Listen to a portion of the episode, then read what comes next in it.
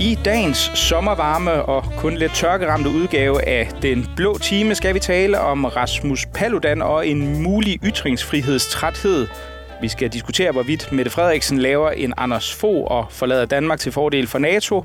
Og så skal vi også vende flyvende tallerkener.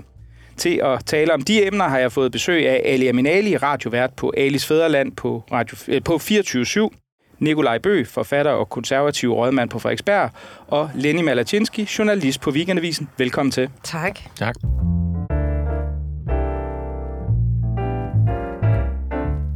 Når stifter og formand for partiet Stram Kurs, Rasmus Paludan, møder op ved dette års folkemøde på Bornholm, så bliver det uden følgeskab af bevæbnede vagter fra politiets efterretningstjeneste. Ifølge Paludan så har PET nemlig erklæret, at de ikke kan anbefale, at han deltager her, og derfor vil de ikke yde beskyttelse til en af Danmarks formodentlig mest truede politikere. PET ønsker dog på bedste efterretningstjenestevis hverken at be- eller afkræfte dette udsagn. Og det har fået dig, Lenny Malatinski, til at skrive en uh, kommentar i Weekendavisen med overskriften PET skylder Rasmus Paludan en forklaring. Hvorfor gør de det? Jamen det er jo fordi, jeg synes, at dybest set er det faktisk uklart, hvornår, altså på hvilket grundlag PET giver afslag på, øh, Øh, på livvagter, og hvornår de ikke gør. Øhm, altså, der har jo været en række tilfælde, hvor at, øhm, Rasmus Paludan direkte har fået demonstrationsforbud, blandt andet øh, i en altså, tidsbegrænset periode på Fyn, fordi Fyns politi simpelthen ikke mente, de kunne garantere for hans sikkerhed. Øhm, og så er der så andre ting, hvor øh, som for eksempel folkemødet, som man jo skulle tro øh, var et relativt afgrænset, måske nemt område at opdække. Han er i hvert fald, kan man sige, øh, øh, har lov i godsøjen til at komme der. Altså han har jo faktisk et formål i og med, at han er, øh, øh, gerne vil, vil genrejse sit parti. Øh, så, så, når, så når PET, altså jeg, jeg synes, det er en lille smule svært at fornemme, øh, den røde tråd i, hvornår øh, PET opdækker ham, og hvornår de ikke gør. Øh, og man sidder jo også lidt og tænker, at, at, at har, har Rasmus Paludan simpelthen kørt PET helt træt. Hvad, hvad tænker du, Nikolaj Bø? Altså, er der, er der egentlig et demokratisk problem, eller er der også en, en sådan, hvad kan man kalde det, rimelig ressourceovervejelse i forhold til en mand, som jo tydeligvis uh, lægger beslag på, på, på, på voldsomt store dele af politiets ressourcer i kraft af sine egne aktioner? Altså hvis vi taler om øh, folkemødet, så er der jo oplagt et øh, stort problem, fordi det er jo årets øh, vigtigste politiske møde, og øh, Rasmus Paludan er en politisk øh, figur. Han er partiformand, og han er en mm, stemme i debatten, hvad enten man nu kan, kan lide hans øh, budskaber eller ej. Så selvfølgelig skal han kunne være til stede på folkemødet, og selvfølgelig er det PT's opgave at sikre, at de øh, politikere, der har lyst til at være der, kan komme til folkemødet på Bornholm. Så, så det synes jeg er, er ganske problematisk. Det er klart, at hvis han har lyst til at stå og, og brænde koraner af på rådhuspladsen fra, fra morgen til aften hver eneste dag, så, så er der selvfølgelig ret hurtigt en grænse for, hvor, hvor mange ressourcer man kan bruge på det, men en en sådan rimelighedsbetragtning øh, tilsiger i hvert fald, at selvfølgelig skal han kunne være på, øh, på folkemødet, og selvfølgelig skal PT sikre øh, tryghed og sikkerhed på folkemødet. Der er jo også det aspekt, at hvis PT nægter at øh, sikre hans øh, tilstedeværelse på folkemødet, og han alligevel tager der over, så er det jo potentielt en risiko for alle mulige andre på folkemødet, hvis der bliver en eller anden form for øh, terroraktion eller øh, optøj omkring ham. Ja, altså det er jo mærkeligt, fordi det er, sådan, det er sådan en mærkelig ting at forholde sig til i virkeligheden, fordi øh, hvis PET havde været sådan, de havde haft en, en lige linje i forhold til, hvornår de gerne vil beskytte dem og ikke beskytte dem. For eksempel, der var den her episode foran den tyrkiske ambassade, hvor de også nærmest nægtede at øh, beskytte ham, og så kontra det her folkemøde.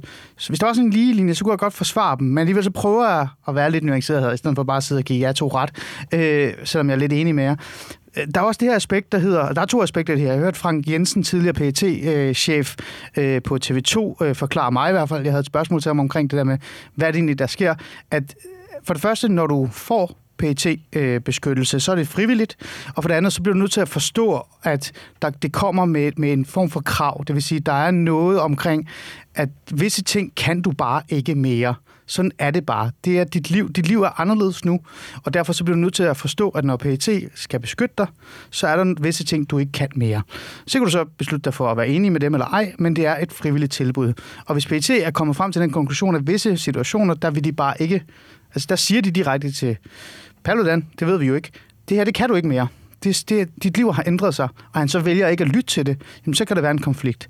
Det andet, der også er, det er, så vidt jeg forstår med folkemødet, det er, at igen, det er svært at forstå det her i virkeligheden, men ligesom nu prøver jeg lige fra PT's øh, side. Deres øh, tanke er jo, at de synes jo, det er svært at forsvare at, at, at beskytte Rasmus Paludan, fordi Rasmus Paludans tilstedeværelse er et kæmpe, hvad kan vi sige, sikkerhedsrisiko for alle omkring ham. Det vil sige, hvis man skal beskytte Rasmus Paludan, så skal man beskytte alle i en radius af 5, 10, 15 km. Og hans sikkerhedsrisiko eller sikkerhedsvurdering er åbenbart større end Mette Frederiksens eller et eller andet. Så det vil være en kæmpe maskineri, man skal sætte i gang for at sørge for, at Rasmus Paludan kan blive beskyttet. Det har man så muligvis fremlagt, det var det efter Frank Jensens beskrivelse, fremlagt for Rasmus Paludan, og det har han så valgt at være ligeglad med. Så jo, jeg kan sidde her og forsvare Rasmus Paludan og sige, at han skal have lov til at sige, hvad han vil eller ej. Men hvis man også skulle tænke lidt bredt og folkeligt, så kan man jo også sige, måske er der også nogle grænser for, hvor meget vi skal acceptere, altså hvor meget samfundet og staten skal være øh, under, hvad kan vi sige, altså en eller anden form for risiko, bare fordi Rasmus Paludan vil gøre et eller andet, et eller andet sted. Jeg prøver bare at nuancere det her i virkeligheden, så man kan have det aspekt med i det. Øhm, men generelt, altså, så synes jeg jo, at, at Rasmus Paludan skal jo have den beskyttelse, han skal have, fordi han netop står over for den her sikkerheds- eller den her trussel, øh, der nu er fra, lad os bare være ærlige, islamister, ikke? Det handler om islam, det handler om Koranen, det her. Jeg synes bare, at vi glemmer lidt den anden side. Altså, Rasmus Paludans tilstedeværelse er også en risiko for alle andre, ikke? Og det glemmer vi lidt her. Men den, med den risiko, altså som jeg sagde før, den risiko er vel øh, større, hvis han tager det over uden pet beskyttelse som jeg så må sige. Altså, fordi det er, jo ikke, det er jo ikke givet, at bare fordi PET siger, at det, de kan ikke anbefale ham til folkemødet, han så ikke øh, gør det. Altså, hvis han gør det alligevel, nej, nej. Det kan ikke stoppe. og der opstår en eller anden situation, ja. så, så er det noget, vil jeg sige, der er det noget mere betryggende for hele folkemødet, ja. hvis, øh, hvis de er omkring ham og har nogenlunde styr på, hvad der ja. rører sig i folke. Ja. Hvis jeg lige må udfordre lidt her, fordi jeg har lige siddet, og, jeg har lige siddet og snakket med Bonniksen omkring sikkerhedsvurderinger og alle mulige ting og sådan noget. Og det har du fuldstændig ret i, men lad os bare lige prøve og det, at holde det er Hans-Jørgen Bonniksen, ja, Hans tidligere sektionsleder i PT. Igen, jeg, det er ikke fordi, jeg vil være den irriterende, men der er jo ingen, der har sagt til Rasmus Paludan, at han ikke må tage til folkemødet. PT har jo ikke sagt, du må ikke komme der. De har sagt, hvis du tager dig hen, så kan vi ikke beskytte dig så er der jo en vurdering, som vi ikke kender til, som måske handler om, at så tager det den konklusion, der hedder, så skal vi beskytte alle andre. Og det er jo det, vi ikke et eller andet sted ikke ved. Rasmus Paludan har jo ret til at tage folket. Han kan jo tage hen i morgen, hvis han vil. Han kan blive der en måned, hvis han har lyst til. Det er der ingen, der stopper ham fra. Og hvis Rasmus dukker op, så er jeg også sikker på, at PVT dukker op og beskytter alle omkring ham i en form for radius. Øh, men det er bare sådan, jeg prøver bare nogle gange at sige sådan lidt, vi glemmer også de der nuancer, der er omkring, øh, hvad, altså, hvad er det egentlig for et problem, øh, vores efterretningstjeneste og vores forsvar og vores politi står med. For jeg synes, det er nemt at kaste dem, du ved, det, men det, under det... toget og sige i nogle øh, slyngler, ikke? Jo, det er rigtigt nok. Men, men, men, ja. men, men her er jo faktisk tale om, at, øh, at vi gerne vil have, at øh, vi har ytringsfrihed i det her land. Og, øh, og folkemødet er jo et ret nærliggende sted at udøve sin øh, ytringsfrihed. Så hvis øh, Rasmus Paludan ikke kan være til stede der, øh, så, så synes jeg, at vi har et, øh, et stort problem. Jeg synes, det adskiller sig fra mange andre, måske lidt mere øh, tossede øh, aktiviteter, han, øh, han selv sætter i værk. Selvfølgelig skal han kunne være på folkemødet. Lenny, altså en ting, og det, det er ikke noget, du skriver i din kommentar, men man kunne måske godt få den idé, at der også ligger en, en, en mistanke om, at der på en eller anden måde bliver foretaget en eller anden politisk prioritering i forhold til, at man måske fra PET's side, eller du kunne have en mistanke om, at, at fra PET's side, man måske synes, nu har der altså været rigelig sjov med den her øh, meget aktivistiske partiformand, og det måske også godt kunne influere lidt på den her sikkerhedsvurdering. Og det skal jo også jo et siges, det, det er ikke første gang, Paludan er på folkemødet. Jeg mener, han var der i okay. 15 eller 16, og hvor han var, han var meget, meget tungt politiopdækket. Jeg, jeg, jeg, jeg var der selv det år. Jeg kan og huske, det var en, en meget, meget massiv... Richard øh, Wilders har jo været der, hvor det var voldsomt øh, ja, ja, ja. opdækket. Nu, må jeg må dog erkende. Jeg kan faktisk ja. ikke huske, om jeg råder dem sammen. Jeg er ret altså, sikker på, det var Paludan. Der er ingen tvivl om, at han, altså, at han ikke er den nemmeste person, PT nogensinde har mandsopdækket. Altså, det er jo altså, det, det, og når de siger også, PT, de siger jo, at, at som, som du siger, Ali, at det er jo frivilligt at tage imod beskyttelse, men der følger også nogle bestemte restriktioner med. Mm. Øh, og og der er han jo ikke sådan den mest medgørlige. Han har jo ikke som udgangspunkt Rasmus Paludan, jeg må hellere holde mig væk fra potentielt farlige situationer. Hans udgangspunkt er jo det modsatte. Jeg må hellere opsøge potentielt farlige situationer og farlige steder. Ikke? Øhm, der kan man så sige, at der er selvfølgelig forskel på at, at tage ud i, altså, i, i, i sociale boligområder, brænde koran af og så tage til folkemødet. Ikke? Men, men, men, men når, når jeg skriver, at PET skylder ham en forklaring, så er det jo fordi, at jeg synes, det fremstår uklart, om PET for eksempel synes, hvis du ikke følger de restriktioner, der følger med vores beskyttelse, så kan vi simpelthen ikke tilbyde den beskyttelse, eller om de synes, han er simpelthen, han følger ikke vores restriktioner, så på et, eller andet, på et eller andet plan, så må vi også bare sige, så din sikkerhed faktisk din egen, dit eget ansvar. Og jeg, jeg siger ikke, det er det, der er sket. Jeg siger bare, at der er, øh, det er uklart for mig, hvad grundlaget er. Ja, der er vel et principielt spørgsmål i det et eller andet sted, fordi man kan sige, at altså, øh, altså, hvis man ikke er villig til på en eller anden måde at beskytte den materielle ytringsfrihed og sige, at hvis der er en, som bliver truet på, på livet i forhold til det her, hvis staten ikke er villig til at beskytte vedkommende, så kan man jo sige, så kan du have nok så mange rettigheder på papiret. Men i praksis kan man jo sige, at hvis, hvis resultatet, og det, gud forbyde, det skulle ske, at Palut han blev udsat for et attentat på folkemødet, altså så må man jo sige, at det vil man jo så kunne antage, at det vil være en, en konsekvens af en manglende politibeskyttelse. Der. Ja, og jeg tror også, jeg tror, at det der er med Rasmus Paludan, det er, at der er mange ting, der er rigtige på samme tid. Altså, det er rigtigt, at han er et sikkerhedsmarit, formentlig for PET, ikke? Og det er rigtigt, at hvis han kommer, jamen, så har du sikkert ret i, at så er, der, så, så er, det, så er det pludselig et, geo, et ret stort geografisk område, der pludselig skal tage stilling til. Men, men men man kan jo sige det samme om, skal vi så have en jødisk menighed, der ligger midt i byen, midt i uh, Indre København, øh, hvor der har været et angreb? Skal vi lægge hus til øh, øh, Lars Vilks øh, debatarrangementer osv.? Ikke? Øh, så der er jo både hvad skal man sige, et praktisk, pragmatisk mm. plan for PET, og så er der så et, et politisk, principielt plan. Mm. Som, og begge to kan jo være sande på en, altså kan være rigtige på en gang, men Øh, problemet er jo, at hvis man i den her proces går hen og glemmer, at det faktisk ikke er Rasmus Paludan, der er problemet, det er dem, der truer ham, der er problemet.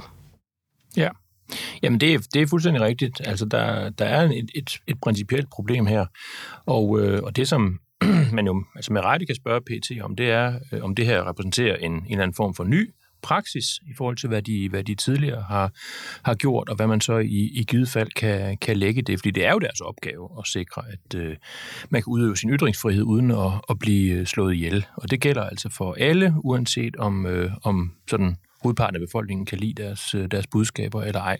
Og så må man vel også sige, altså folkemødet, der er selvfølgelig mange mennesker, men altså, der er trods alt flest øh, gråhårede damer og højskoleelever og øh, De kan også være farlige nok radio, for samfundet. Radio, Samfundsundergravende. Der er mange venstreorienterede Der er mange øh, venstreorienterede, men, men, men jeg, vil, jeg vil nok sige, at en, øh, en aktivitet på Blågårds Plads med, med en stor kødrand af, af muslimer, var, var, ville jeg være lidt mere bekymret over, end at gå ned af gaden i, i Allinge øh, med Bare sige, Der har jeg været til den der socialistiske sangaften, de har på folkemødet, og jeg kan sige, at de virker meget intimiderende. Sådan et par 55-årige fagforeningsmænd, der består og rydde vildfred, sådan kl. 21.30 efter 8 fadøl.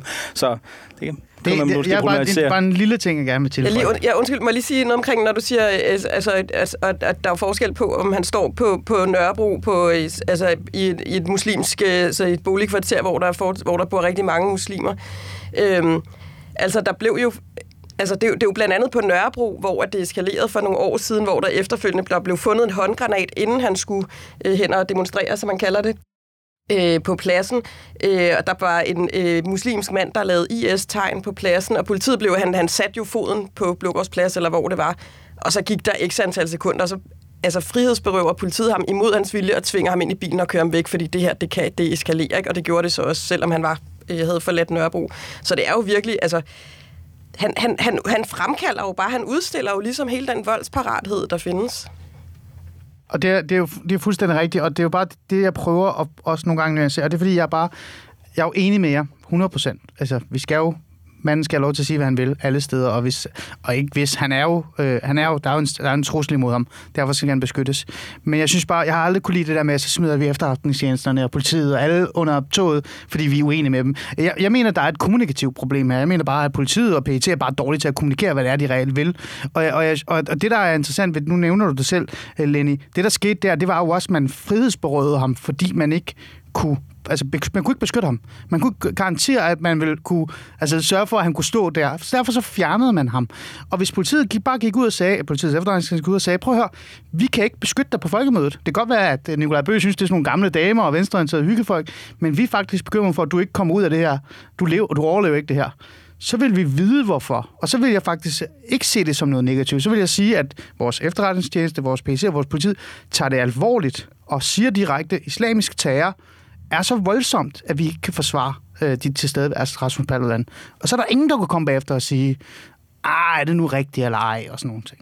Det er det, jeg synes, jeg mangler. Jeg mangler noget ærlighed omkring det her med, at det her det er et kæmpe problem, derfor kan vi ikke beskytte dig. Men det er vel også det, vi er relativt enige om. Altså, at selvfølgelig, selvfølgelig må man sige, at PET har en faglighed omkring det her. De Præcis. kan lave en faglig vurdering af, hvad, hvad er forsvarligt og hvad er ikke forsvarligt. Det kan man ikke anfægte, men man kan anfægte, hvis det repræsenterer en øh, ny praksis i forhold til, hvad, hvad de tidligere har gjort. For det, det ser jeg ikke lige umiddelbart nogen øh, særlige begrundelser på, på for. Og der, der bør der være noget, en eller anden grad af åbenhed omkring deres prioriteringer.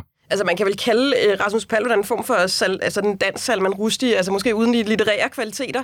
øh, altså, det her med, at Salman Rushdie så mange år efter den første fatwa bliver udstedt imod ham, bliver angrebet i øh, USA, ikke? Var det USA eller Canada? Nej, USA. USA. Øh, altså, Rasmus Paludan, han kommer til at være en mand, Øh, også fordi, at øh, Erdogan har, øh, har, øh, hvad hedder det, øh, har, har set sig sur på ham øh, og sat et spotlys på ham. Han kommer til at blive en mand, der i mange, mange, mange år fremover kommer til at være truet. Ja. Øh, hvor at jeg tror, at politikere som, øh, og nu er det helt for egen regning, men jeg kunne forestille mig, at Inger Støjberg var mere truet på det tidspunkt, hun faktisk var udlænding- og integrationsminister, og gik rundt og viftede med den der Mohammed-baggrundsskærm øh, på sin iPad, end hun er i dag. Øh, altså, så jeg tror heller ikke, at og Pia Kærsgaard vil jeg gætte på, er det samme. Ikke? Trusler er ikke konstant, men lige ham tror jeg, det vil bare ved.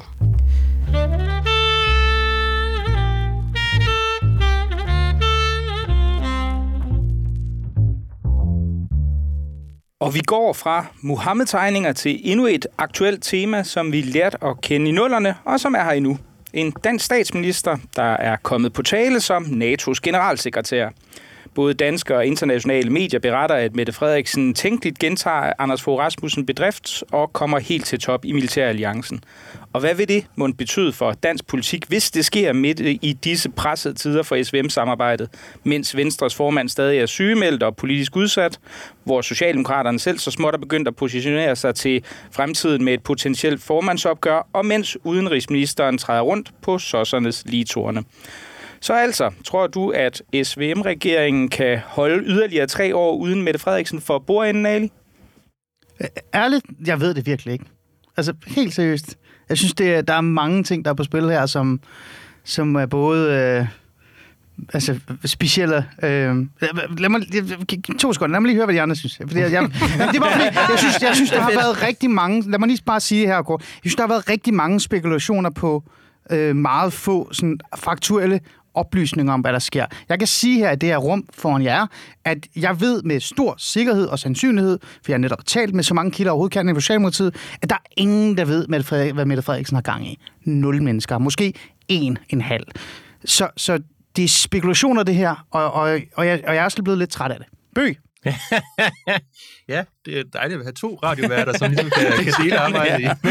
Sorry. Øhm, øh, ja, altså, jeg, jeg ved jo heller ikke, om hun skal være NATO-generalsekretær, men jeg er ret sikker på, at hvis hun får øh, muligheden, så tager hun øh, jobbet. Og så vil jeg vurdere, at regeringen har et øh, kæmpe problem. Altså, dels er der jo et, øh, et banalt ledelsesmæssigt problem, øh, som jo handler om, at øh, dem, der er alternativet til hende, de er ikke øh, stærke nok, efter min vurdering. Og der er jo, regeringen har jo allerede det store problem, at Lars Løkke, han øh, spiller fandango på alle mulige måder, og er både udenrigsminister og øh, indrigsminister Sundhedsminister. og sundhedsminister og alt muligt på samme tid, og det øh, må være vanvittigt irriterende for de andre partier. Det problem tror jeg kun øges i takt med, at øh, autoriteten hos statsministeren øh, falder, hvad den givetvis vil gøre, hvis ikke det længere er Mette Frederiksen. Og nu har der jo, Lars Løkke har været ude at sige, og det har Troels Lund også, at hvis, øh, hvis hun smutter, så skal projektet genbekræftes. Det er sådan et sjovt øh, nyt udtryk i, i dansk politik. Og øh, hvad betyder det? Det betyder jo dels, at de skal ind og kigge på øhm, øh, rollefordelingen, sådan rent personmæssigt. Der kunne Lars Løkke sikkert godt øh, finde på at tilbyde sig som øh, statsministerkandidat. Det tror jeg nu ikke, han bliver. Men der er jo også en masse problemer i hele det politiske grundlag for den her regering. Altså, de er jo kommet til på baggrund af den her krisefortælling, og kæmpe problemer, og vi er nødt til at afskaffe store bededag for at have råd til at øge vores forsvarsbudget osv. osv. Men lige nu så vælter pengene ind i statskassen, råderummet er øh, historisk stort, så hele den grundlæggende, det grundlæggende raison d'etre bag regeringens dannelse er væk.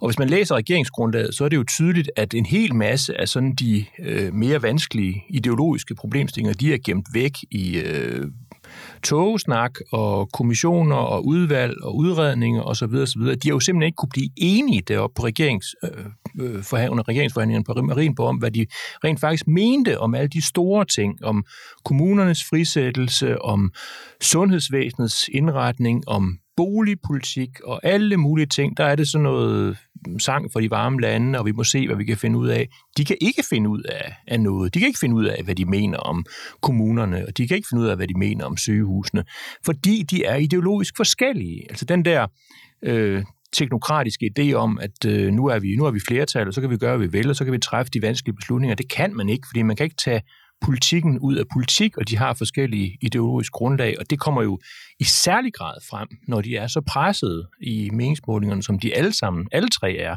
så bliver man langt mindre øh, generøs med at gå på kompromis med sine egne partiholdninger. Så jeg tror, de har et kæmpe problem. Om det fører til, at regeringen falder, det tror jeg sådan set ikke, fordi at det vil være en katastrofe for alle tre partier, hvis vi skal til at have folketingsvalg øh, lige nu. Så jeg tror, at de vil sure sig fast til masten og sejle videre, uanset hvad, men jeg tror, at de vil blive handlingslammet, og jeg tror, det vil blive en pinagtig affære de næste tre år. Jamen altså, jeg har ingen kilder og ingen, ingen analytiske evner overhovedet, men, men jeg synes bare, at de her spekulationer, de udstiller, at, at den der SVM-regering, det, det er et barn som ikke engang forældrene kan lide. Altså, alle, alle, alle går væk fra det. Der er ikke nogen, der forsvarer den regering.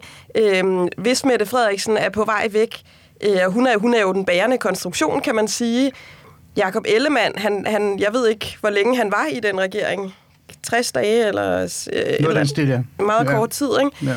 Ja. Øh, og, og Lars Lykke er sådan lidt... Øh, ja, på sidelinjen har lyst til at sige lige, lige den her øh, konkrete situation, men Og så synes jeg også bare, det udstiller, at, at hele den melodi, der blev sunget om, øh, op til valget, og efter, altså, da man begynder at tælle stemmer, danskerne vil have en midterregering. Danskerne vil have, at nu lægger vi blokpolitik til side, og så samler partierne sig, og, og du ved, og, og vedtager nogle af de, alle de der meget svære beslutninger, som så ikke er blevet vedtaget det passer ikke. Danskerne har ikke, mm, altså, har ikke haft noget meget stærkt ønske om en midterregering. Der er ingen, der kan lide midterregeringen. Heller ikke dem, der selv sidder i den. Men, men, men altså, jeg tænker, der er vel også noget, noget fascinerende i, i det her med, at vi har en, en Mette Frederiksen, der jo sådan om nogen har, har slået sig op på næsten at være sådan en slags landsmoderisk, semi-stavning-lignende skikkelse, der tog os alle sammen i sin favn og, og ligesom med en vis gravitas var, var sørget for at passe på os igennem coronakrisen og, øh, og så videre. Og nu ser vi jo, altså det ser ud som om hun, hun men, altså det er jo en del, der tyder på, hun er ved at rende af pladsen. Er det ikke et svigt et eller andet sted? Altså jeg mener, det er vel ikke fordi, at NATO's generalsekretær på nogen som helst meningsfuld måde kommer til at varetage Danmarks interesser overhovedet. Altså, jeg mener, det, det er jo et spørgsmål om at varetage en ja. militær alliances... Øh... Men, men det er jo fordi, så har du jo lavet den analyse, som vi så sidder og laver her på baggrund af reelt set ingen oplysninger, at Mette Frederiksen allerhelst vil være. Det hedder journalistik.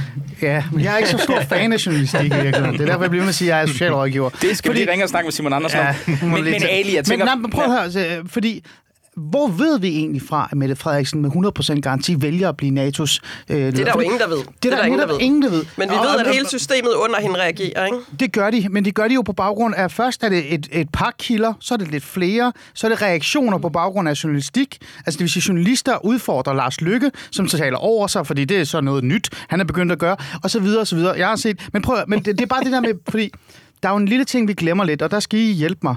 Mette Frederiksen har jo reelt set muligheden for at være statsminister for tre regeringer. Det er jo historisk. Hvem siger, hun ikke har lyst til det i virkeligheden? Hvem, hvem siger, hun ikke har lyst til at, at blive mere end bare nummer to kvinde i Danmark, der blev statsminister? Det, det er der jo ingen, der ved. Og det er det, jeg, jeg synes, vi, vi glemmer lidt det her med, hvad er egentlig på spil? det jeg ved, det er, at jeg er sikker på, at Mette Frederiksen og Lars Lykke på et eller andet tidspunkt, før det her, den her regering blev sådan kom i, i mål, at, gav, at de gav hånden og sagde, på et eller andet tidspunkt, så skal vi ende i en eller anden EU-stilling et eller andet sted. Lad os hjælpe hinanden med det. Det tror jeg faktisk, de har, de har lavet en aftale om. Om det bliver nu, det er jeg faktisk i tvivl om. Og så er jeg faktisk heller ikke så meget enig med dig, Lene, i forhold til det med, at danskerne ikke vil have, Lenny, vil have midterregering. Jeg ved det ikke. Øh, Lenny. Øhm, fordi danskerne stemte på de her partier. Vi har fået en midterregering. Jeg er heller ikke stor fan af dem, men det gjorde de. Og, og hvis, hvis man sidder her som borgerlig og har sådan en drøm om, at det, i virkeligheden så er det også de borgerlige, der burde have magten, det er jo også bullshit med al respekt. Vi vandt ikke valget. Vi fik ikke, jo, jo, fik de der Jeg tror heller ikke, det er ikke et spørgsmål så, om at, så, så, at det er sidde og, og tænke ligesom, at det burde have været en borgerlig, borgerlig regering, men jeg tror bare ikke, der har været noget stærkt folkeligt ønske om at se en midterregering. Og jeg synes også, altså det du siger, Nikolaj, det er jo helt rigtigt. Når den her regering engang er gået af, så kommer vi til at huske, at de afskaffede Stor Bededag, og vi kommer til at huske, at de var meget øh, opbakkende øh, i forhold til Ukraine. Det er i hvert fald umiddelbart de Men to store ting, jeg vil tvivl om, for. fordi der er ikke gået Og nok det ved jeg bare endnu. ikke, om, om, Der- om de to ting berettiger en, en, øh, en midterregering, som fuldstændig har kastreret, altså de har jo neu- neutraliseret den politiske dynamik, synes jeg. Det er jo lige præcis det, de har, og, øh, og derfor synes jeg også godt, vi kan forlange noget mere af Mette Frederiksen, end at hun bare øh, smutter her et halvt år efter valget. Fordi det er jo ikke helt rigtigt, det du siger, Ali, at vi ingenting ved. Altså vi ved, at hun tydeligvis øh, ikke øh, afviser det her vedholdende rygte. Altså lige i dag, der har Berlingske en øh, historie om den, øh, den spanske øh, premierminister Pedro Sanchez, som meget sådan øh, ejt nægter at være kandidat til samme post. Det har hun jo mildt sagt ikke gjort. Altså hvis hun virkelig, virkelig, virkelig var interesseret i at fortsætte med det her regeringsprojekt, og øh, så ville hun jo mene, at det var meget forstyrrende, at folk hele tiden går og spekulerer i, om hun skal være NATO-generalsekretær, så ville hun jo kunne afvise det, øh, hvad hun ikke har gjort. Og den anden ting, det er jo, at Lars Lykke, han jo tydeligvis tror, at hun er ude på det. Altså ellers ville han jo ikke reagere, som han gør. Altså han er jo rigtig, rigtig sur og indebrændt i de kommentarer, han er kommet med, og i øvrigt helt... Helt uvendt for ham. helt Ja, ja så, skal, kan, så, kan og vi jo, så kan vi jo tilføje, at der er, altså, der er jo en række medier, som ikke har nogen interesse, altså Politico, øh, New York Times, mm. forskellige andre, som, som rapporterer fra amerikanske kilder og siger, jamen hun er en contender i den her sammenhæng, Ja. hvilket jo vi indikerer, at, at foruden at hun naturligvis har været til Præcis. møde med både CIA og, og, og Joe Biden. Og det, så. og det giver, det giver øh, to problemer. Altså, det giver jo det problem, at, øh, at, at, at hun, har ikke, hun, har ikke, hun har ikke løst den opgave med at forklare befolkningen, hvad i verden gik det her projekt egentlig øh, ud på. Altså, hvis hun smutter nu, så vil folk, mm. tror jeg, blive endnu mere desillusioneret omkring, hvad er politik egentlig, og hvad Søren er egentlig meningen med det hele. Øhm, og hvad var det andet problem? Det har jeg, det har jeg lige glemt. Men kan jeg så bare lige, fordi øh, det, det er jo selvfølgelig rigtigt. Det er jo ikke, fordi jeg siger det forkert. Men, men bare den her idé i tanke om, at alle danskere lige nu er trætte med med regeringen, den, den køber jeg bare ikke. Altså, jeg er i hvert fald blandt de mennesker, som jeg kender, som bor ude i det mørke Jylland, øh, som er tømmer og håndværkere og sneker og jeg ved ikke hvad, de går jo ikke rundt og tænker, som de hader stor bededag, men de har ikke bare allerede begyndt at hade den her regering. Det de ved heller ikke. De, de ved ikke ikke, rigtigt, hvad den står for, så derfor så er det heller ikke rigtig på plads. Så fortællingen omkring den her, også, den her regering er ikke på plads endnu. Det kan stadig godt nå at reddes. Det kræver så bare, at Mette Frederiksen bliver. Fordi Det er hvis det. Mette Frederiksen ikke bliver, som jeg har en idé om, at hun gør, øh, så har vi det der kaos, som du talte mm-hmm. om. Hvem skal så mm-hmm. overtage? Øh, og der er jeg i hvert fald 100% sikker på, at den her regering bliver. Altså, der bliver måske lavet en lille dronningrunde, måske. Jeg ved det sgu ikke, men, men den går ikke af, fordi der er ingen, der har en interesse i, at der skal være valg nu. Jeg, jeg, Ikke prøver, bare, jeg prøver bare sådan at, at sige, at nogle gange, så kan det hele også bare sådan blive sådan lidt, altså sådan uh, blodros, ikke? Men, Men- Meget hurtigt. Øh, Jo, jo, men og, det- og, men- det, og men det, det- synes jeg, det er blevet her. Ja, ja, Øh, men det, men det, at vi sidder og taler om det her på linje med alle mulige andre Ja. medier og alle mulige andre kloge ord i hele landet, det er jo i sig selv også et problem. Altså, det gør jo også, at regeringens øh, hmm. manøvrerum det bliver mindre og mindre for hver dag, der Men- går. Præcis ligesom da Anders Fogh han ville ja, være Men nu NATO. er du jo politiker, Bø, meget mere, end jeg nogensinde blev. Øh, ikke? Øh, er der ikke også noget interesse fra Mette Frederiksens side i virkeligheden at bare at, altså, nægte og forholde sig til det? Fordi på den ene side, så er det jo også positivt. Og det gør hende jo til en større statsleder, end man skulle tro i virkeligheden. Altså det der med, at man faktisk tænker, hun kan blive NATO. Altså, boss, ikke? Det er jo også, det er jo også altså, altså et eller andet sted, man kan sætte sin hat på. Fordi hun jo sætte sig tilbage bagefter og sige, det blev jeg ikke, det havde jeg ikke lyst til. Men hvor er det flot, at folk udefra også ser vores, altså mig, vores statsminister, ind- som ind- noget større. Altså det, det er jo nærmest på en måde en win-win, hvis hun bare bliver ved med at være, som hun gør nu, men også bliver på posten. Ja, Det synes nej. jeg da, hun gør. Altså, ja, som udgangspunkt, så er det jo fint at blive nævnt som en, der kan blive et eller andet præsident af, af hele verden. Øh, Det er jo, det er jo altid, så det, det giver også lidt til sådan den nationale selvfølelse. Ja. Men problemet er jo, at jo længere tid der går, jo sværere bliver det at komme tilbage til at skulle være statsminister igen. Altså, så jeg, jeg mener, vi er, vi er meget tæt på det punkt, hvor man må sige, nu må det her altså afklares. Nu må hun endelig enten sige, det vælger, eller, eller også så må hun sige, det vælger ikke, øh, eller de må, de må, de må få styr på det her, fordi det, det, det er ikke godt for den her regering, hvis man på nogen måde havde dens øh, ved at vel for øje, hvad jeg, hvad jeg ikke har, så, så vil man sige, at det, det er en, en meget uholdbar, det, det er en meget uholdbar situation, og, og vi, er, vi er forbi det punkt, hvor der er nogle fordele ja, ved, at folk går og taler det, det om, at hun er, hun er en kanon øh, ja, leder. Men det er vel også, altså det er vel en, man kan sige, at regeringen har mistet omkring 10 procent af, af, af øh, opbakningen i meningsmålingerne i forhold til valgresultatet. Vi står med en, en Jakob Ellemann, når han kommer tilbage her efter sommerferien, så vil alle jo komme til at kigge på ham og sidde og tænke, at han vil gå ned med stress igen. Hvis, Skal han få rigsretten? Og, ja, altså, der er jo også, altså, ja. så, er der, så er der jo hele problemet forbundet med, med den her øh, øh våbenindkøbsag ja. med de israelske firma Elbit, hvor det, der er nogen, der snakker om det. Det ser ud som om, man kunne have øh, mis, fejlinformeret Folketinget. Vi har Lars Lykke, som del spekulerer i, sidder bare på pinden og venter venter på en øh, kommissærpost i EU, der, der også kommer øh, skal, skal roteres inden alt for længe, og nogen mener ligefrem, det er blevet klappet af i regeringsgrundlaget, at, at det var ja, nok præcis. en, der passede rigtig godt til ham. Og så en Mette Frederiksen, der er på vej væk. Det vil jo sige, potentielt set, altså ingen af de partiledere, som, som indgik i den her øh, hvad det hedder, øh, regeringskoalition, ser, ser, ser sådan ja. voldsomt sikre ud lige nu. Og så, og så synes jeg, øh, jeg, jeg glæder mig meget til at læse Alex Vandopslags nye bog. Øh, jeg har ikke fået det gjort endnu.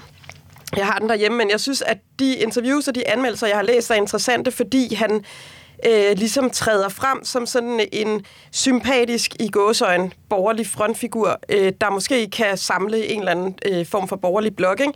Øh, og der øh, synes jeg bare, det er interessant at se, at han ligesom Ja, han er, han er lidt blødere, han taler mere om fællesskab end individualisme, og sådan... Øh, jeg ved ikke, jeg, jeg, jeg føler, at der ligesom er et, øh, en, en, øh, en, en omtang, altså en, altså en øh, refleksion bag det her med, måske skal vi skære lidt ned for den øh, for den retorik, som folk kan tage anstød af. Øh, og de blev jo også ligesom gennemtraumatiseret, det der parti af, af det der krav om, øh, om topskattelettelserne. Ikke? Øh, jeg ved ikke, jeg, jeg synes bare, at øh, ligesom i hele den der dynamik, vi taler om, om nu, med hvis den der øh, SVM-regering falder, Øhm, hvor stiller det så borgerlig blok? Der, der synes jeg i hvert fald, at Alex Vanopslag er interessant at holde øje med, fordi han, han ser ud som om, han gerne vil ændre et eller andet i opfattelsen af LA. Der, der er jeg jo mere over på Danmarksdemokraterne, Inger Støjberg jo. Danmarksdemokraterne, streg Inger Støjberg. Fordi jeg synes, at Alex Vanopslag er en dygtig politiker, dygtig retoriker osv. osv. Øh, men han er stadig liberal. Og jeg har den antagelse, eller den tese om, at størstedelen af danskerne er ikke liberale. Vi kan godt lade som om, de er det, det er men de er semi-socialdemokrater.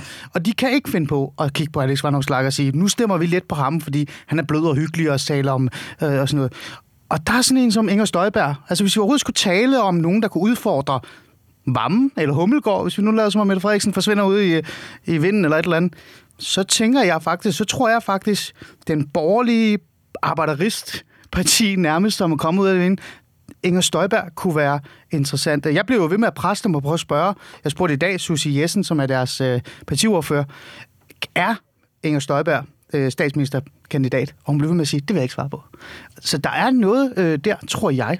Er, er det en våd drøm, du kan dele på, men er på ruinerne, på ruinerne af, af et kollapset SVM-regering, der rejser Blå Blok sig under Inger Støjbergs øh, øh, øh, vinger som en fugl fønix fra asken. Er det, er det, altså, det, det, det, Jeg ved ikke. Øh, jeg må jo nok hellere holde fast i, i, i Søren Pape. Øh, Good luck with that. Men, ej, jeg, jeg synes ikke, det lyder voldsomt attraktivt, det må jeg sige. Altså, jeg synes jo, at øh, Inger Støjberg har jo tydeligvis fat i i, i folkedybet over i Jylland, hvor du kommer fra, øh, Ali. Tak. Men, øh, men altså, hvad, hvad, hvad søren det er for et politisk projekt, hun egentlig står for, det står meget, meget uklart for mig. Jeg synes, synes du jeg følger nogenlunde med i, i dansk politik, ja, det synes jeg. Jeg synes, det er meget overskriftsagtigt og meget sådan fragmenteret. Så jeg mangler stadigvæk at, at se en eller anden form for, for borgerligt øh, projekt, der kan, der kan flyve. Alex er jo svær ikke at have sympati for, og jeg har heller ikke læst hans bog. Den er, den er, sikkert, øh, den er sikkert udmærket, men jeg synes stadigvæk, der er et, et stykke vej til, man kan se ham som en troværdig borgerlig statsministerkandidat, ja. og det, han, er, han er stadigvæk formand for et parti, som, som Ali siger, er liberalt. Det er stadigvæk folk, der vil privatisere månen og, og alt muligt mærkeligt, øh, så jeg tror, det, det hænger ikke ordentligt sammen til, at man kan samle sig om, om ham, så det, det ser fortsat sort ud for det borgerlige Danmark, men heldigvis så bliver der jo ikke valg før om, øh, om tre år, fordi den her regering ikke tør Præcis. gå af i Og det er også det, min tese det er, der kommer ikke et valg. Men jeg kan bare ikke lade være med at også konstatere, at det eneste borgerlige parti, der faktisk har været ude med et fuldt finansieret, øh, det lyder som om jeg er Danmarksdemokrat medlem, men fuldt finansieret øh, altså finanslov, det er faktisk Danmarksdemokraterne. Og det eneste borgerlige parti de sidste par måneder, der har været ude med reelle forslag, der kan gøre et eller andet konkret med for eksempel borgere, der bor uden for storbyerne, det er Danmarksdemokraterne. Og det er derfor, jeg sådan lidt, de laver jo noget, mens andre bare, du ved, enten skriver bøger eller gemmer sig. Konservativ Folkeparti. Og således lød vurderingen fra Aarhus Forstaden Morslet, også kendt som det konkrete Danmark. Den konkrete Ali.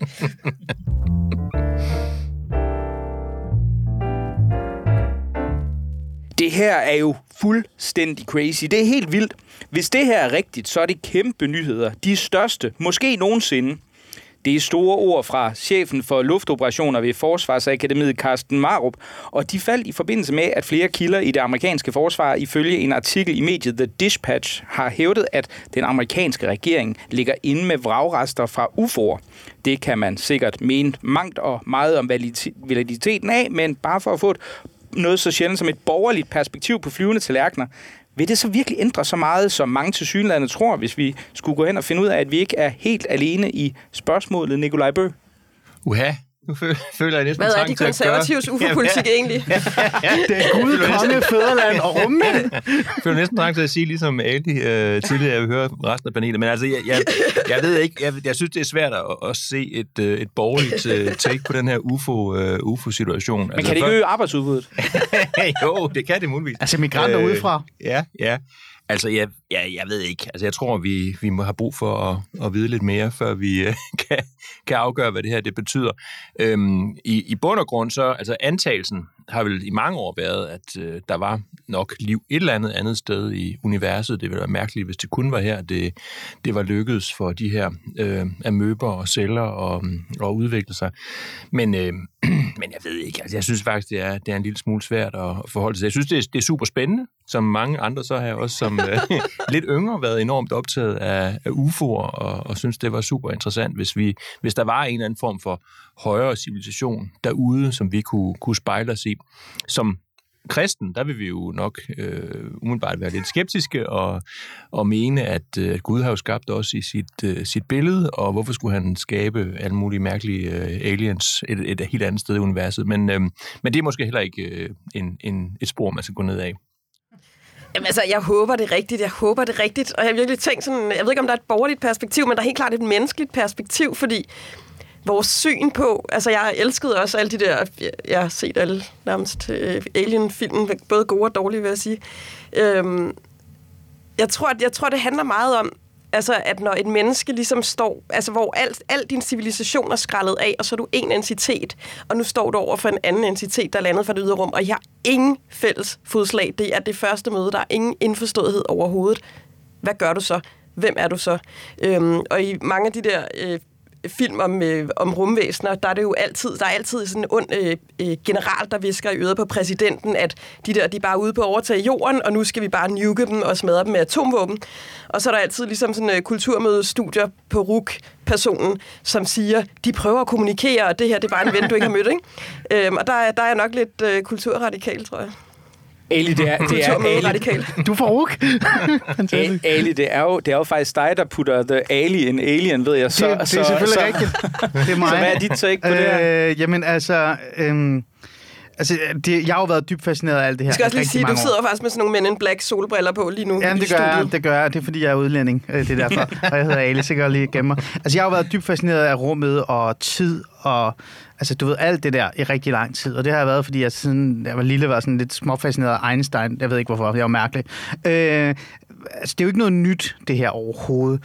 Og, og vi må jo bare altså, acceptere og erkende i virkeligheden, at der er større sandsynlighed for, at der findes noget derude, end der ikke gør, end Nikolaj Bøge. Så det er Gud, konge, ja, fædreland og rumvæsener øh, i virkeligheden. Her for nyligt, så kom øh, det jo også, man har jo konkluderet, forskere har konkluderet, at der findes multiverser.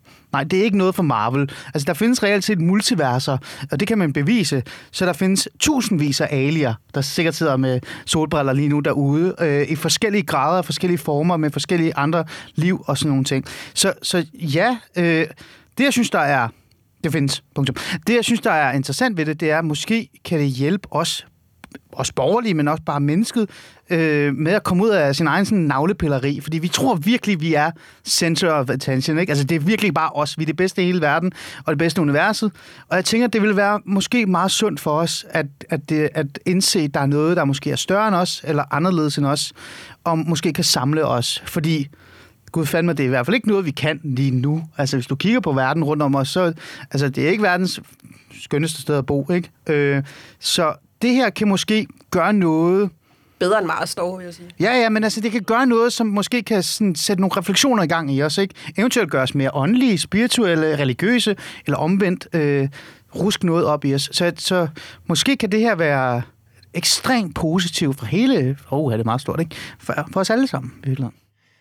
Ja, øh, det, det kan det måske. Altså, jeg, nu synes jeg stadigvæk, at øh, der er et stykke vej til, til den her historie bliver, bliver endelig bekræftet. Og øh, altså, i, i bund og grund, så forstår jeg ikke helt, øh, hvad, hvad logikken skulle være i, at man, gerne, man så gerne vil skjule det her. Det er jo, det er jo en elgammel fortælling, det her helt tilbage fra, fra 47, hvor man havde den her Roswell-episode. Hvor Præcis, man, Nikolaj. Ja, ja, ja. Det er nemlig en gammel fortælling. Det er den nemlig, hvor man angiveligvis, angiveligt i New Mexico skulle have samlet nogle, øh, nogle aliens og nogle UFO'er op og, og gemt dem væk og sådan noget. Men hvorfor skulle man egentlig gøre det? Altså hvis man er en øh, slagkraftig øh, statsleder, så vil man jo sige, at det her det har vi styr på, og, og vi skal nok beskytte jer mod, øh, mod de her væsener, eller vi skal nok udnytte de ressourcer, som de tilfører os, og, og, og det her det stiller vi også i spidsen for.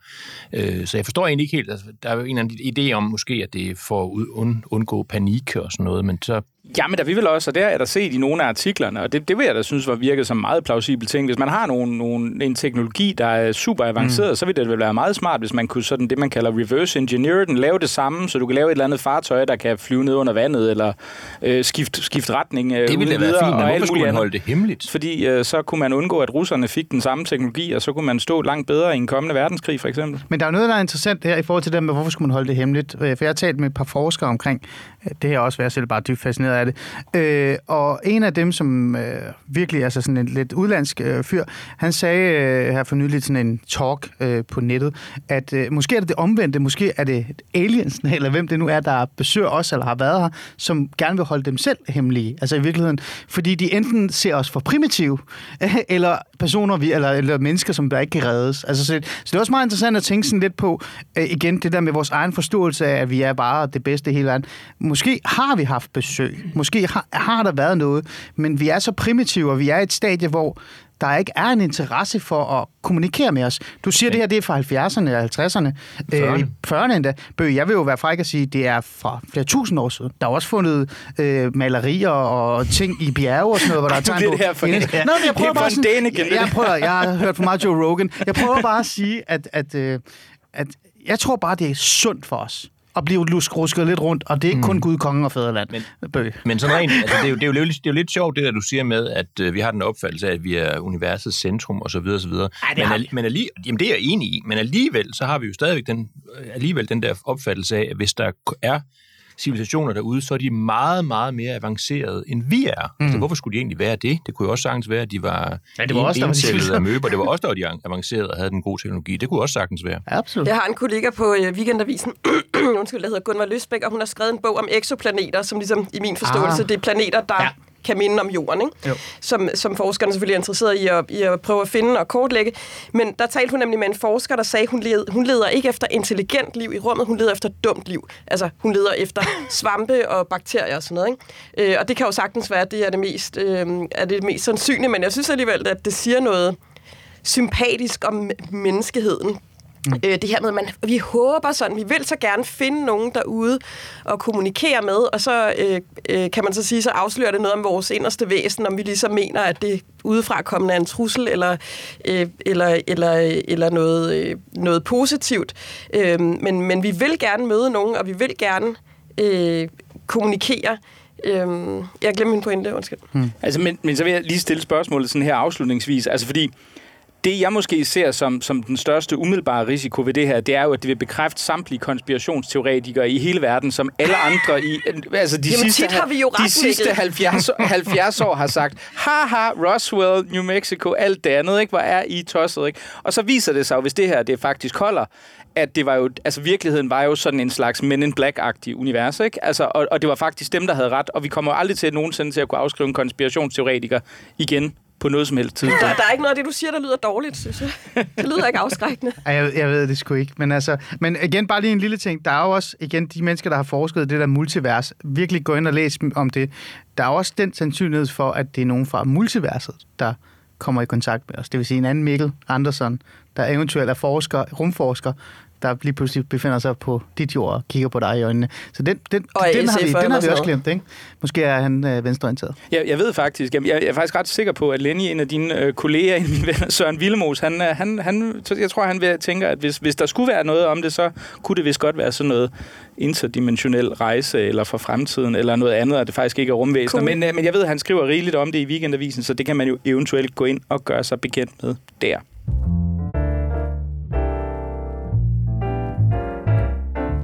Og så til et lidt mere alvorligt emne, fordi mandag døde visdirektør og økonomichef for Cepos, Mads Lundby Hansen, alt for tidligt, blot 53 år gammel.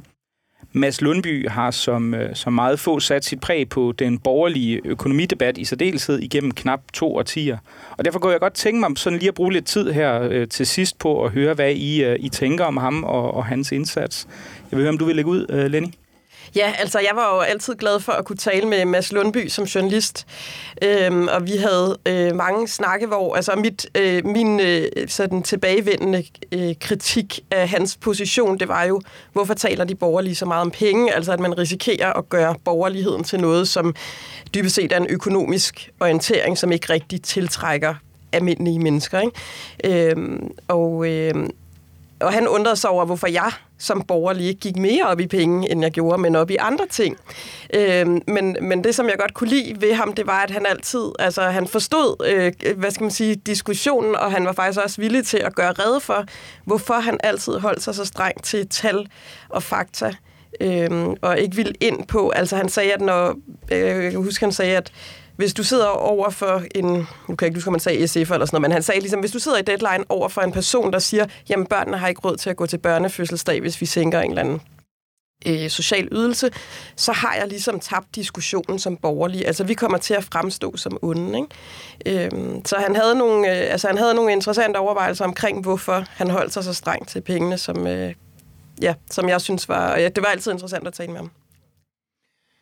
Jamen altså, ja, nu var, det var jo hans, altså hans opgave var jo, han var jo cheføkonom, så det var jo hans opgave at, at tage den, den økonomiske del af, af debatten, og det synes jeg jo, at han, øh, han gjorde glimrende. Altså han var jo både en meget, meget dygtig fagøkonom, og så var han et øh, meget stort øh, formidlingstalent i forhold til det. Han kunne altid forklare de økonomiske sammenhænge på en, på en meget let forståelig måde, så selv mig og, og Ali, som ikke har meget forstand på det, vi, Mest øh, Ali. vi kunne forstå det. Og så var han jo den tredje del var jo, at han var, han var dygtig til at omsætte det til policy-forslag. Altså den der kombination af, at man både er faglig meget dygtig og formidlingsmæssigt talent og kan formulere nogle brugbare policy-forslag, den, det var jo ret unikt, og det var jo også derfor, at han, øh, han var en af Danmarks mest citerede økonomer, fordi han virkelig havde noget på hjerte og virkelig var i stand til at, at trænge igennem. Øh, og så var han jo også på, han, han var jo i virkeligheden som, som person også meget mere end det. Altså han var jo et øh, utroligt rart, behageligt, åbent menneske, og han var jo også en, han var jo netop som person ikke kun interesseret i, i penge og økonomi, han var jo faktisk øh, rigtig interesseret i mange andre ting, og var jo også øh, altså praktiserende kristen, i hvert fald i de sidste år, han levede. Så jeg synes, han var øh, et, et meget et godt menneske, og det er et stort tab, både for debatten og for øh, de mennesker, der har kendt ham, at han ikke er her mere. Jeg, jeg må også sige, at jeg, jeg havde øh, fornøjelsen af at møde ham både i, øh, som, til interviews og i, og i andre sammenhænge nogle gange, og jeg havde også et indtryk af, særligt i forbindelse med, at jeg interviewede ham til, i forbindelse med Fondsmarkprisen. Jeg var på Berlinske på det tidspunkt, og jeg tror, det var i 2020 hvor vi også snakkede og havde lejlighed til at vende mange mere værdipolitiske spørgsmål, og det virkede også som noget, der lå ham meget enormt meget på sinde, men at han også havde den der ting med, at han var ligesom hans ressort. Det var at, at stå for den økonomiske debat, og der må man jo sige, at han var et formidlingsmæssigt talent helt ud over det, det sædvanlige. Jeg tror ikke, der vil være mange andre økonomer, man sådan lige on top of mind kunne nævne som, som øh, sådan fra den offentlige debat. Men Mads Lundby, det, det kunne han. Jeg tænker, du også har haft en mulighed for at, at have Mads Lundby i studiet, Ali? Øh, det har jeg. Jeg har nok ikke så stor erfaring, som I andre har, men øh, jeg, jeg jeg mødte Mads Lundby øh, til sådan noget Cepos event arrangement, som jeg skulle holde, jeg skulle holde et lille foredrag. Så det var første gang, jeg mødte ham. Øh, og så begyndte jeg at bruge ham øh, øh, til, øh, når jeg skulle lave interviews, når jeg skulle udfordre folk. Altså sådan reelt set, hvad koster det? -agtigt. Og der fandt jeg ud af, at han var, den, han var bare den bedste på markedet, kan man næsten sige. Ikke? Og det lavede han også lidt sjov med, han, når jeg ringede til ham, så han sagde, nu ringer du til mig, fordi jeg er den bedste på markedet. Øh, og jeg fangede mig selv her for, øh, jeg tror, øh, var det et par dage siden, lige dagen efter, tror jeg, at, at, vi, at det var kommet frem, at han desværre var gået bort. Øh, så kom jeg i tanke om, at jeg sidder her og faktisk tænker på, at jeg skulle bruge ham næste uge. Det kan jeg jo ikke, fordi nu er han ikke. Og det er det, det, er det han har været af den her kæmpe skikkelse, eller det her øh, vigtige øh, menneske, som man rigtig kunne trække på. Og jeg kunne også huske det ved ham, det er der også mange andre, der har sagt, det er, han var altid tilgængelig. Altså, jeg har gået altid fat på ham. Der er mange, jeg ikke har kunnet fat på, men han var altid til stede. Øh, og det synes jeg var, det, det bliver virkelig savnet. Det er ikke noget, der kommer her i morgen. Og så tror jeg, så, det, det, bliver, kommer, altså, det bliver rigtig betydningsfuldt for øh, Cepos, øh, altså at han ikke er der mere. Fordi hvis man kigger på Cepos' udvikling siden øh, oprettelsen i 2004 eller et eller andet, ikke? Øh, altså Cepos bliver oprettet i protest mod, at VK-regeringen ikke er øh, borgerlig nok. Øh, og der startede de faktisk som en relativt sådan, også værdiborgerlig, vil jeg sige, konstruktion. Ikke? Øhm, og så med årene, så øh, var det øh, Jakob Machangama, der kom til at tegne sådan, den værdipolitiske ytringsfrihedsdelen, og Mads Lundby tegnede så den økonomiske del. Ikke? Og da Machangama forlod Cepos, kan jeg ikke huske, hvad det er fem år siden, eller den, jeg kan huske det, øh, øh, så var det ligesom, altså, den, altså han blev ikke erstattet. Så Cepos har de seneste år været præget meget af den her øh, økonomiske øh, borgerlighed, hvis man mm. kan kalde det det. Øhm, så jeg tror også, det kommer til at betyde rigtig meget for Cepos, ligesom hvor, hvor stiller man sig nu, og hvordan, altså selvfølgelig, hvordan kan, erstatter man Mads Lundby, det tvivler jeg meget på, at de kan, men, øhm, men jeg tror også, at det måske giver anledninger til, til, til nogle refleksioner i Cepos om, hvad, hvad gør vi fremover. Jeg tror faktisk også, en lille ting her, øh, jeg tror også, det stiller det borgerlige Danmark lidt øh, et problem. Altså sådan, fordi øh, hver gang jeg gik ind i et rum, dengang jeg var en del af politik og det konservative folkeparti, men også bare sådan det Christiansborg gange øh, i forhold til et socialpolitisk øh, forslag eller idé, så hørte jeg altid, at Mads Lumpe havde ind over det. Han havde lige, de havde lige, man havde lige været i nærheden af ham, og han havde lige kigget på tallene og sådan nogle ting. Så jeg tror også, det borgerlige Danmark kommer til at lede et, øh, et savn, fordi Mads Lundby ikke er der. Hans navn var altid til stede på en eller anden mærkelig måde, kan jeg huske, Bø. Det, det er rigtigt. Altså, der er ingen tvivl om, at han har været meget langt inde i maskinrummet i forhold til at udvikle politik for, øh, for de borgerlige partier. Måske ikke så meget for din veninde øh, Inger Støjberg, men for en række af, af de andre. øhm, men altså, og jeg synes egentlig, altså Lenny har en, en meget stærk pointe omkring det der med, hvor, hvor Cepos vil, vil positionere sig nu, fordi de, det har jo været en, en tiltagende kritik, specielt fra sådan en konservativ side øh, i, i mange år af Cepos, at de var øh, alt for økonomiske og alt for lidt sådan værdipolitiske. Og, øh, og det, det kan man ikke bebrejde Mads Lundby, fordi det var hans rolle, det var at tage sig af økonomien, men der har manglet noget modvægt, der har manglet noget, der var sådan lidt mere kommunitært, som ligesom appellerede til den del af, af borgerligheden, som ikke nødvendigvis var sådan klassisk liberal. Og det håber jeg da, at de vil reflektere over nu, øh, fordi Mads Lundby bliver formentlig umulig at, øh, at erstatte, og derfor så tror jeg, de er nødt til at tænke over, hvad, hvad er det for en profil, de vil have. Og så ja. håber jeg, at de vil tage nogle af de tanker. Shangama gik gjorde det glimrende, men der kunne også være mange andre vinkler på det der med den mere sådan kommunitære borgerlighed, som vil måske også repræsentere lidt mere det der, nu talte du meget, øh, Lenny, før om Alex Vandopslag, og det er måske en af de nye tendenser i dansk sådan mainstream borgerlighed, det er, at øh, man forsøger... Det er at være ligesom sympatisk. At, det er at være sympatisk. Det er at være bygge, bygge bro mellem det konservative og det liberale, kan man sige. Og det tror jeg, at Cepos også ville have gavn af. Så mange var ordene i dagens Blå Team, hvor jeg havde besøg af Ali Aminali, Nikolaj Bø og Lenny Malachinski. Tusind tak, fordi du lyttede med.